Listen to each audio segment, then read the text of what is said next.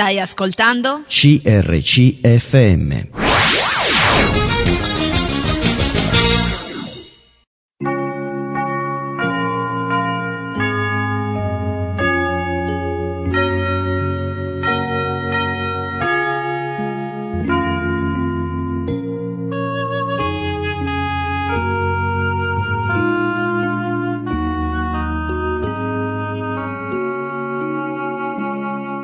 Ogni città, alla domenica, gruppi di credenti si riuniscono per lodare il Signore, condividere le proprie esperienze e ascoltare la sua parola, con espressioni diverse da luogo a luogo.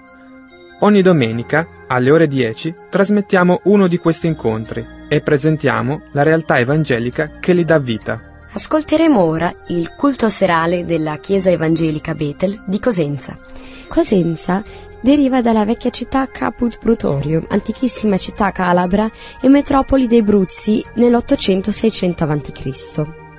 Consentia fece parte della civiltà greca, divenne meta degli Itali dai quali si staccò un ceppo, quello dei Bruzzi, che da nomade divenne stabile. Nacque Cosenza. Si narra che a fondarla sia stato Brecchio, figlio di Ercole. Infatti i Bruzzi erano decisamente forti, spietati e rudi nei modi. Nel 29 a.C. Cosenza divenne colonia sotto Augusto, il quale concesse la cittadinanza romana alla città. Nacque la via Popilia, la via che congiungeva Roma alla Sicilia. È il fiorire di relazioni mercantili ed economiche di un'universitas che ben presto divenne punto di riferimento della cultura. Pancrazio viene nominato come primo vescovo della città. Nel 305 d.C. l'imperatore Massimiliano si stabilisce nel centro Bruzio per sedare un'altra rivolta questa volta di ordine religioso. Con l'eliminazione di Bulla iniziò la martoriata storia del cristianesimo a Cosenza. Numerosi martiri, tra cui San Dionigi e San Callisto. Nel 313 d.C., con l'editto di Milano, i cristiani escono dalla clandestinità, liberi di professare la propria fede. È l'inizio di un secolo di benessere, pace e splendore, la cui fine è sancita dall'invasione di Alarico, re dei Goti.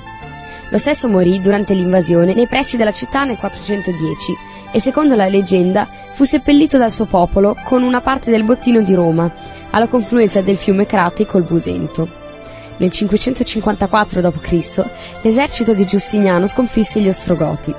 Narsete entrò a Cosenza e con l'era bizantina la città divenne nuovamente capitale di tutte le terre meridionali liberate dai bizantini. Nel 568 Giustino il giovane, nipote di Giustiniano, divenne imperatore e con lui Cosenza divenne ducato. In questo periodo fiorirono le lettere, nacque la prima scuola musicale e si formarono le nuove classi dirigenti. Nel 1981 Cosenza contava 106.000 abitanti, ma da quella data cominciò lo spopolamento. Oggi ne conta poco più di 70.000. Noi ora vi auguriamo buon ascolto con il culto serale della Chiesa Evangelica Betel di Cosenza. Predica il pastore Giovannini, buon ascolto. Al Vangelo di San Luca, dal capitolo 10 del Vangelo di San Luca, iniziando la lettura dal versetto 13. Evangelo secondo San Luca, capitolo 10 dal versetto 13. Guai a te, Corazin, guai a te, Bezzaida, perché se in Tiro e in Sidone fossero state fatte le opere potenti compiute fra voi, già anticamente si sarebbero ravvedute prendendo il cilicio e sedendo nella cenere. E però nel giorno del giudizio la sorte di Tiro e di Sidone sarà più tollerabile della vostra. E tu, o Capernaum, sarai tu forse innalzata fino al cielo? No, tu sarai bassata fino all'Ades. Chi ascolta voi, ascolta me, chi sprezza voi, sprezza me. E chi sprezza me, sprezza colui che mi ha mandato. Ora i settanta tornarono con allegrezza dicendo, Signore, anche i demoni ci sono sottoposti nel tuo nome. Ed egli disse loro, Io guardavo Satana cader dal cielo a guisa di folgore. Ecco io vi do, vi ho dato la potestà di calcare i serpenti e scorpioni e tutta la potenza del nemico e nulla potrà farvi del male. Ma pure non vi rallegrate perché gli spiriti vi sono sottoposti, ma rallegratevi perché i vostri nomi sono scritti nei cieli. Amen. Signore voglia benedire la sua parola al nostro cuore questa sera mentre la meditiamo e mentre meditiamo proprio questo ultimo versetto che abbiamo letto. Ma pure non vi rallegrate perché gli spiriti vi sono sottoposti, ma rallegratevi perché i vostri nomi sono scritti nel regno dei cieli. Ci sono molte motivazioni per cui una persona può rallegrarsi, può gioire. Ci sono delle persone che gioiscono il, nel giorno in cui si fidanzano, altri nel giorno in cui si sposano, altri gioiscono nel giorno in cui hanno un figlio, specialmente se questo è atteso dopo lunghi anni. Ci sono tante motivazioni di gioia che viene espressa nel cuore e espressa con la bocca, con le, eh, tutti i sentimenti di una persona e che possono esprimere esattamente il sentimento che è dentro di una persona. Così è, accaduto in questo caso quando le persone sono tornati, questi 70 discepoli, sono tornati a Gesù rallegrandosi, avevano compiuto un'opera meravigliosa e ritornavano al Signore con gioia. Signore, anche i demoni ci sono sottoposti. Nel tuo nome abbiamo fatto prodezze. Finalmente il tuo nome è esaltato. Quanto sei grande, Signore Gesù. E Gesù dice a queste persone, non vi rallegrate perché gli spiriti vi sono sottoposti, ma piuttosto rallegratevi perché i vostri nomi sono scritti nel regno dei cieli o nei cieli. Nella Bibbia ci sono molte, molti episodi del popolo del Signore che si è rallegrato e in quasi tutti gli episodi che sono narrati nella Bibbia sono motivi plausibili di questa gioia espressa. Per esempio, quando il popolo di Israele uscì da Egitto fu motivo di gioia. Addirittura tutti alzarono le mani in segno di gioia, in segno di trionfo, lodavano il nome del Signore, esaltavano il Dio dicendo grande è il Signore che ci ha liberati. Grande è Dio, il grande Dio onnipotente, il cui braccio non era accorciato per poter salvare. Subito dopo uno o due giorni così, il popolo si rallegrò un'altra volta. Si rallegrò perché Dio aveva aperto il mare davanti a loro e li aveva salvati da un pericolo tanto grande intorno a loro. Essi avrebbero dovuto ritornare in Egitto essere di nuovo sotto la schiavitù. Ma Dio diede loro una grande vittoria, inabissò nel Mar Rosso gli egiziani con tutto il loro esercito e fu grande la gloria che Dio si prese quel giorno. E il popolo si rallegrò immensamente danzavano, cantavano, non furono più contenuti nella gioia. La loro gioia fu grande e il loro canto di trionfo fu grande. Tutti si rallegrarono, piccoli, grandi, vecchi, giovani, tutti si rallegravano nel Signore. Lo Spirito del Signore venne sopra alcune sorelle e queste prendendo i cembali in mano cominciarono a danzare dalla gioia cantavano lode al Signore perché Dio era grande. Mosè compose un cantico per l'occasione dicendo che il Signore era grande e che il suo braccio era onnipotente, l'Eterno è l'onnipotente Dio. E fu motivo di gioia. Ma altri episodi simili a questo, per esempio, il giorno in cui Davide fu eh, nominato re in tutta Israele, la Bibbia dice ci fu una grande gioia, che tutti portarono il loro cibo, portarono fighi, portavano uva, portavano vino, portavano olio, con gli asini, con i cammelli, andavano ad Hebron perché là volevano incoronare Davide come re. Fu una gioia grande per tutto Israele. Tanti che erano convocati in quella festa furono veramente esaltati e erano veramente grandi e dicevano grande l'Iddio onnipotente che ha suscitato un corno di salvezza, grande l'Iddio onnipotente che ci ha dato un re, grande l'Iddio onnipotente che ci ha dato qualcuno che va a capo a questa nazione. E la Bibbia dice la gioia fu grande di tutto il popolo. Ci sono stati altri casi, per esempio eh, ci fu un altro caso di gioia eh, che, collettiva e fu una gioia grande quando Giosafat ritornò in Gerusalemme dopo essere stati in una valle chiamata addirittura la, la valle della benedizione. In quella valle ci doveva essere un gran massacro per Israele ci doveva essere l'estinzione totale di questo popolo di Dio, ma Dio diede una grande vittoria. Prima che questo popolo di Dio si avvicinasse alla valle della benedizione, perché così fu nominata dopo, la parola del Signore ci dice che questi popoli che si erano convocati insieme per combattere contro Israele, si sono uniti insieme per combattersi tra di loro e si sconfissero tra di loro, si annientarono tra di loro. E quando Israele si accampò e andò a vedere questo campo per combattere contro questi popoli, non trovò nient'altro se non un ammasso di carname. Tutti si uccisero tra di loro e il popolo di Israele lodò il Signore per questa vittoria e disse grande il Signore e ritornarono con un gran bottino in Gerusalemme e la gioia fu grande di questo popolo che ritornò portando con sé il bottino della vittoria. E quando entrarono in Gerusalemme tutti si rallegrarono con Giosafat e con il suo popolo.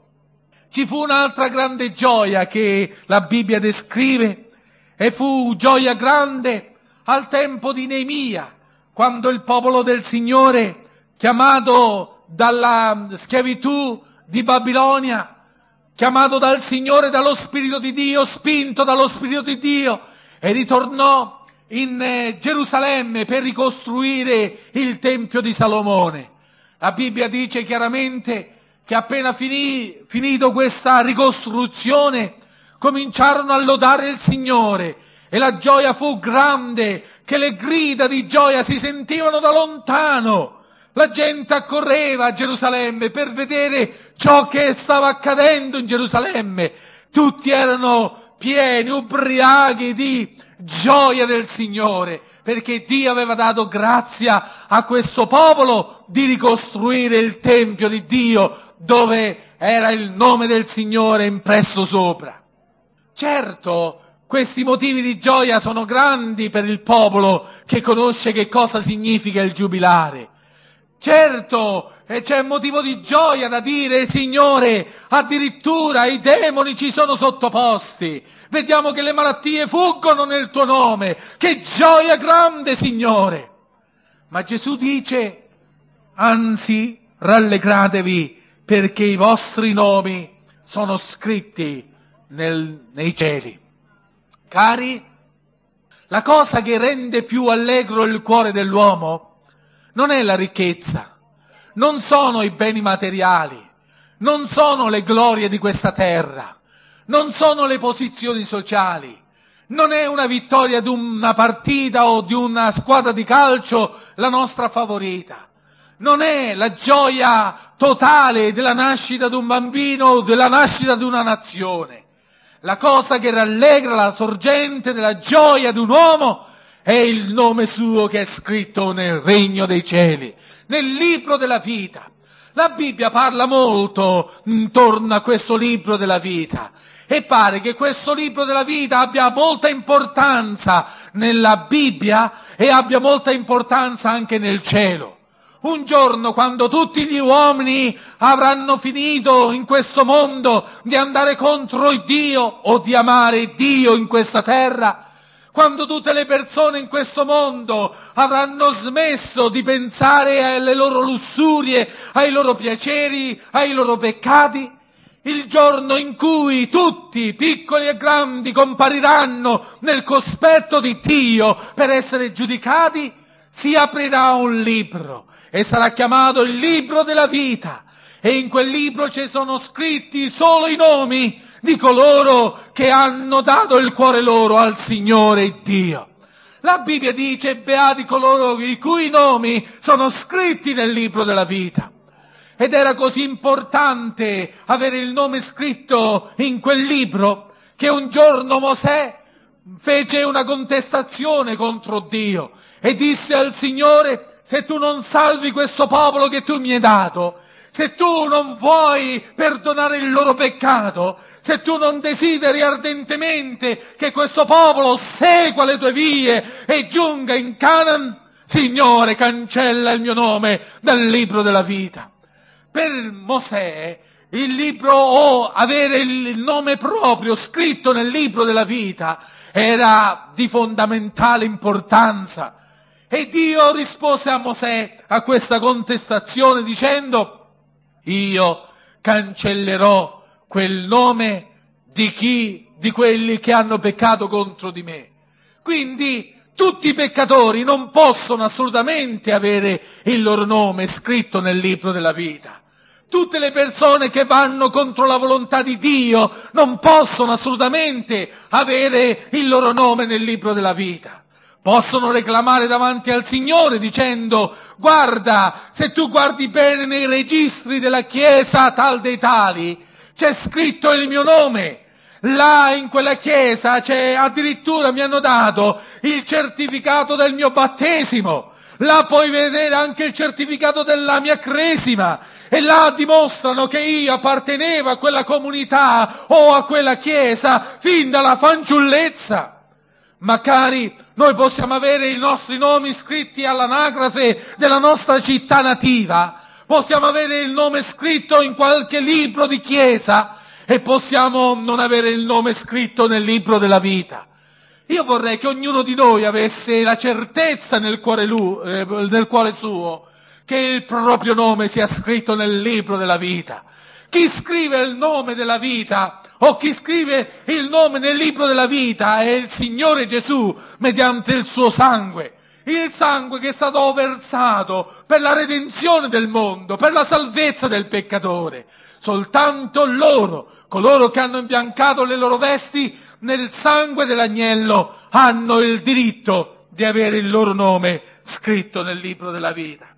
Forse tu dirai, Signore, ma non è motivo di rallegramento, di grande gioia il fatto di sapere che i demoni ci sono sottoposti, il fatto di sapere che il diavolo, che prende oggigiorno pieno potere sopra la terra, che egli conduce le persone alla distruzione, quel diavolo che cerca di mettere zizzagne nelle famiglie, che divide le famiglie, che uccide gli uomini, quel diavolo che distrugge col cancro o con qualche malattia mortale l'umanità o la società. Oh, non è bello sapere che noi abbiamo potestà sopra di lui? Certo, è bello, è motivo di gioia sapere questo, ma il motivo più grande, la sorgente della nostra gioia, non è che i demoni ci sono sottoposti.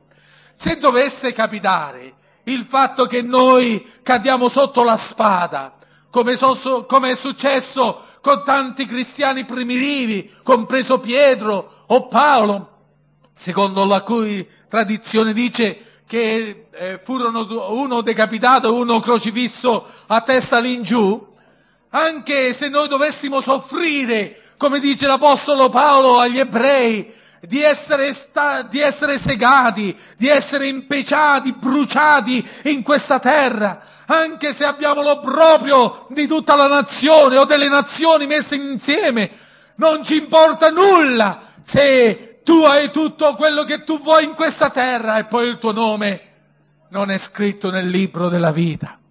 Vorresti avere in questa terra che tutti applaudiscono al tuo nome?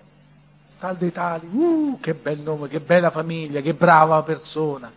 Uh, quella persona, uh, che bravo, davvero, ha fatto sempre del bene, un po' come piagnucolano tante persone quando qualcuno muore che piangono, oh poverino, era una brava persona, magari prima avevano sparlato contro quella persona, ma dopo morto è una brava persona, anche se era un mafioso, era una brava persona, faceva del bene. Un po' questo è l'andamento delle persone oggigiorno, della società che ci circonda. Ma cari, la Bibbia dice, beati voi se il vostro nome è scritto là nel libro della vita. Mi ricordo di aver letto un passo che fa rabbrividire, un passo scritto nell'Apocalisse. E Dio dice nell'Apocalisse queste parole. Dopo che il trono bianco del giudizio appare e c'è la risurrezione di tutti i morti, di tutte le epoche, di ogni ceto, di ogni famiglia, di ogni religione, tutti risusciteranno e saranno davanti al cospetto del Signore. È scritto così nella parola del Signore. Ma quanto è codardi agli increduli, agli abominevoli, ai micidiali, agli idolatri, ai bugiardi, ai maliosi e a quanti hanno questo desiderio nel cuore, la loro parte sarà nello stagno ardente di fuoco e di zolfo, che è la morte seconda là nel cielo non vi entreranno coloro che non hanno avuto il loro nome scritto nel libro della vita. Stasera assicurati che il tuo nome sia scritto là. È il tuo nome scritto là? Scritto in caratteri abbastanza grandi da non far fatica a leggerlo. Guardate che importanza ha nella guerra di successione in America è successo un particolare, eh, racconto questo particolare, questa storia vera, proprio per dimostrare che colui che ha il cuore dritto verso il Signore ha anche la certezza che il suo nome è scritto là. In quella guerra c'era un corpo di persone eh, che giravano fra i feriti mortali e annunziavano a queste persone moribonde l'Evangelo di Gesù Cristo. Dicevano, preparati, ora tu stai per incontrare Dio, cerca di salvare l'anima tua, cerca di chiedere a Dio la salvezza, di al Signore che ti perdoni di tutti i peccati. E non poche persone lì dal campo di battaglia sono passati direttamente alla gloria di Dio perché hanno permesso agli angeli del Signore di scrivere i loro nomi nel libro della vita. Ma ci fu un caso mentre uno di questi cappellani o di questi operai personali, così erano chiamati, cominciò a parlare con una persona moribonda, questo moribondo gli disse silenzio per favore, sento gli angeli che stanno facendo l'appello, stanno elencando dei nomi, e io voglio ascoltare se c'è il mio nome. E mentre questo cristiano guardava quest'altro cristiano che stava per morire, lo guardava in faccia, ad un tratto vide che questo cristiano che era steso per terra si mise sull'attenti e disse presente e volò col Signore. Il nome era giunto là. Gli angeli non facevano fatica per vedere fammi vedere con la lente di ingrandimento per vedere se il suo nome è scritto lì. Oh cari, ma il suo nome era scritto ed egli stava ascoltando l'appello che il Signore stava facendo, portando quest'anima ai piedi del Signore e alla salvezza eterna di Dio. Cosa garantisce a noi questo avere il nome scritto nel libro della vita o scritto nei cieli, la Bibbia dice chiaramente, ci garantisce l'ingresso al cielo. Chi non ha il nome scritto nel libro della vita può essere così religioso fino al punto che i vestiti gli si sono impregnati di incenso, fino al punto che può essere addirittura con le ginocchia gallose, perché tutti i giorni magari va alla chiesa e si inginocchia davanti a una statua. Può avere tutti i santini attaccati alla giacca o al vestito e dicendo vedi quanto religioso sono io. Se il suo nome non è scritto nel libro della vita, la Bibbia dice furono gettati nello stagno ardente di fuoco e di zolfo che la morte seconda. Tu puoi anche ridere a questo fatto e dire ma io non ci credo alla morte seconda, ma mica cambia la verità. Se tu non ci credi, non cambia la realtà. La realtà è una, che chi non ha il nome scritto nel libro della vita non ha il diritto di entrare nel regno di Dio. Il nome scritto nel libro della vita ci garantisce la salvezza dell'anima nostra. Perché quando siamo scritti là, noi soltanto possiamo dire al Signore cancella quel nome dal libro. Il Dio ci garantisce la salvezza. Il Dio dice nella sua parola, a chi crede in me, ha detto Gesù, è passato dalla morte alla vita e non viene più in giudizio. Egli è una nuova creatura, egli è un nato di nuovo, egli è una persona che è diversa da tutte le altre persone, perché in lui c'è il seme di Dio. Ma cari, noi possiamo far cancellare questo libro, da questo libro il nostro nome attraverso le nostre azioni, attraverso il nostro peccato, attraverso le nostre zozzure, attraverso la nostra vita licenziosa. Possiamo dire al Signore, mi sono stufato di te, mi sono stufato della tua salvezza, mi sono stufato del sangue di Gesù che è stato versato per la redenzione del mio della mia anima. Mi sono stufato di vivere in questo modo. Io voglio essere libero come mi piace e voglio divertirmi come mi piace. Certo, tu hai tutto il diritto di fare quello che vuoi, ma anche Dio ha il diritto di cancellare il tuo nome dal libro della vita.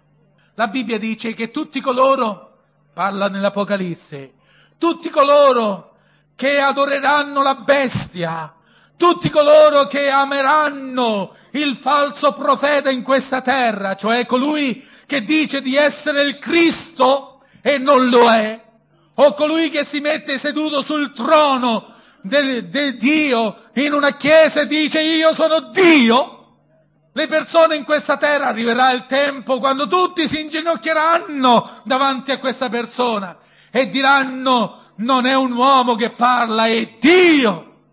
E Dio non fulminerà quella persona come ha fatto ai tempi di Erode. Quando Erode fece eh, uccidere Giacomo, dice la parola del Signore, e Erode voleva eh, farsi bello davanti alle persone e diceva adesso io ti faccio vedere, farò una grande festa e fece un grande discorso. La folla gridò, è voce di Dio, no di un uomo. E la Bibbia dice che un angelo venne, colpì Erode, Erode morì roso dai vermi sull'istante. Che obbrobrio. Ma una cosa è certa, egli aveva l'opportunità di aver scritto il nome suo, come tante persone in questa terra, lì nel libro della vita, ma hanno permesso a Dio di cancellare il loro nome. Non scherzate con la salvezza non scherzate con i doni di Dio. Se Dio vi apre la via della salvezza, non siate voi a chiuderla. Non siate voi a voltare le spalle, perché potete farlo, ma aprite le vostre braccia a Dio, affidandovi totalmente a Lui e dicendogli, Signore, abbi pietà di me, salvami questa sera, salvami ora, io voglio essere salvato da te e scrivi il mio nome nel libro della vita. E dammi la grazia di essere attaccato a te come il tralcio attaccato alla vite, affinché io non sia tagliato e gettato nel fuoco eterno. Cari, la Bibbia parla chiara. Noi abbiamo il diritto di entrare nella presenza di Dio, di avere la salvezza di Dio, soltanto se il nostro nome è scritto là ma anche se serviamo Dio e se veramente lo serviamo con tutto il cuore, noi abbiamo il diritto di avere il nostro nome scritto nel libro della vita. Quando una persona ha il nome scritto nel libro della vita, come abbiamo detto, non cerca le cose della terra, perché gli sembrano tanta spazzatura, ma cerca le cose del cielo, dove è Cristo a sedere alla destra di Dio. Non guarda come le galline sempre a beccare più, più, più, più, più per terra e non si saziano mai di beccare, ma sarà veramente come quegli uccelli che guardano verso l'alto per vedere il sole in faccia. Cari, noi abbiamo il diritto di servire il Signore e abbiamo il privilegio di servire il Signore soltanto se il nostro nome è scritto nel libro della vita. Chi ha il nome scritto nel libro della vita sente una gioia servire a Dio. Non è un peso venire al culto, non è un peso ascoltare la parola di Dio, non è una lagna, una cantilena, ma è qualcosa di prezioso, cibo per le anime nostre. Come dice la parola del Signore, non si stancano mai di ascoltare la parola di Dio. Come quel popolo lì ah, nella scrittura parla, negli atti degli apostoli, che tutti i giorni confrontavano le scritture per vedere se le cose stavano così e avevano una bramosia della parola del Signore.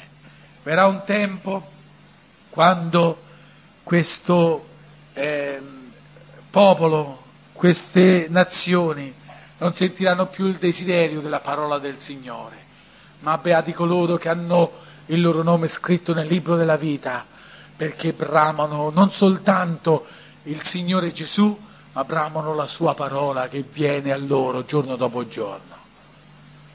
Nell'Apocalisse il Signore Gesù ha detto, beati coloro che vinceranno perché avranno il loro nome scritto nel libro della vita.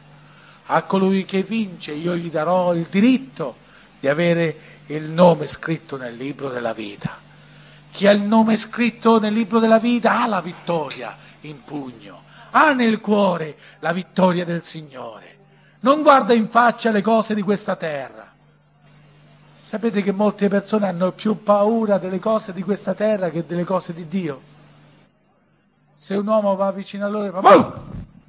Sì, sì, va bene, ho capito. Magari si è vestito con un vestimento di una certa autorità, nel nome della legge! Subito, sì, signor, sì. Pietro non era così. Né Pietro, né Giacomo, né Giovanni, né nessuno dei primitivi cristiani avevano il coraggio di dire, ma chi siete voi? È scritto nella parola del Signore che dobbiamo obbedire a Dio e basta. Gli uomini non ci fanno paura. Oggigiorno le persone hanno paura, eh, ma se io divento un cristiano poi è finita l'amicizia con il mondo. Magari! Se io divento un cristiano dopo non c'è più possibilità di sposarmi. Magari! Ma no, guardate. Ma credetemi, credetemi, preferirei essere zitello, scapolo e amare Gesù che avere moglie e servire il diavolo. Non siete convinti? Una cattiva moglie dice la parola del Signore, è un gocciolare continuo. Den, den, den, che buca anche le pietre più profonde. Ma se veramente amiamo il Signore, il Signore ci dà l'uno e l'altro, non vi preoccupate. Cercate prima il regno di Dio, la sua giustizia. Il resto vi sarà sopraggiunto. Quello di cui avete bisogno qui in terra vi sarà sopraggiunto. Gesù diceva ai suoi discepoli, perché siete così con ansietà solleciti delle cose vostre, che mangeremo, che faremo e come faremo? Aspetti il panarino dal cielo, anche quello può venire. E Dio l'ha fatto anticamente, può farlo ancora oggi. Lo ha fatto con Elia, non lo fa con te. Ha comandato ad una vedova per un anno intero di sostenere un servo di Dio, non può farlo a te. Oh cari, non siamo con ansietà sollecita, eh, ma se dopo io do questo al Signore, che mi darà il Signore? Non ti preoccupare. Se il tuo nome è scritto là, tu hai il desiderio proprio delle cose del cielo. Hai proprio il desiderio di guardare lassù in alto, non ti importa più qua giù. Signore, mi raccomando, fai una cornice bella intorno al mio nome. Non lo cancellare cerca di evidenziarlo, perché io voglio fare del tutto perché il mio nome sia visto in grandi, in caratteri grandi, che appena aprono la pagina gli angeli devono vedere il mio nome, perché ho portato molte anime per te. È vero, chi conduce molte anime al Signore sarà come le stelle del cielo, splenderanno in sempiterno. Saranno emanatori di luce, Alleluia. Stasera assicuriamoci che il nostro nome è scritto nel libro della vita. Se per mezzo di un peccato il tuo nome è stato cancellato, di al Signore, ripristina subito questo nome, Signore. Ripristina tra me e te questa comunione. Oh Signore, io in questa sera voglio pagare questa bolletta per avere comunione con te. Oh Dio, ti prego. Fallo prima che sia troppo tardi. Quando chiuderai gli occhi a questa terra, non c'è più garanzia di scrivere il tuo nome là. Una volta che l'uomo chiude gli occhi qui e non ha accettato il Signore, gli angeli con dolore devono cancellare quel nome dal libro della vita, affinché quando verrà il giudizio non si trovi anche quel nome. E quelli, e voglio leggerlo, aspettate, Apocalisse voglio leggere. E quelli, dice la parola del Signore, e il mare rese i morti che erano in esso, la morte e l'Ades resero i loro morti ed, essero, ed essi furono giudicati ciascuno secondo le sue opere. E la morte e l'Ades furono gettati nello stagno di fuoco.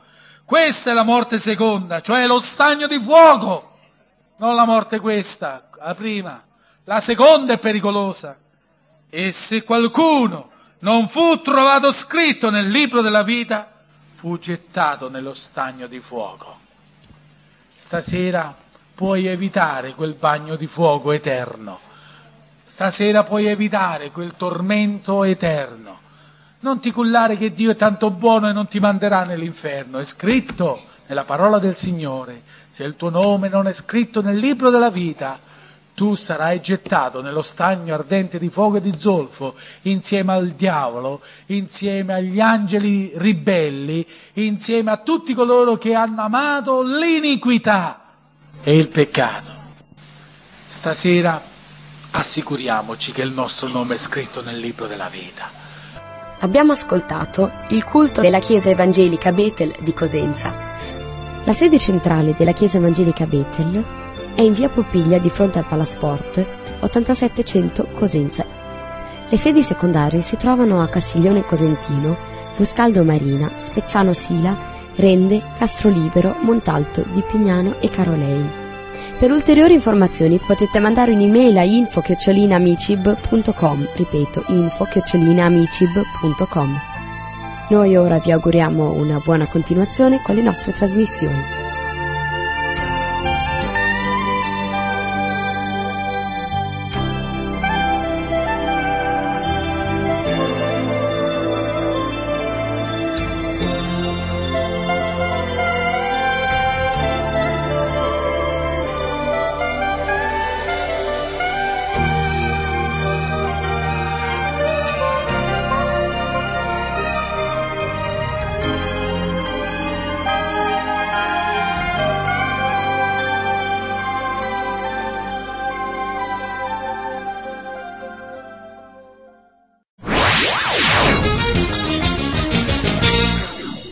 Ascoltato un programma prodotto da crc.fm. Se hai apprezzato quello che hai ascoltato, considera di sostenere il tuo programma preferito. Visita il sito www.crc.fm e ricorda, il tuo sostegno è prezioso.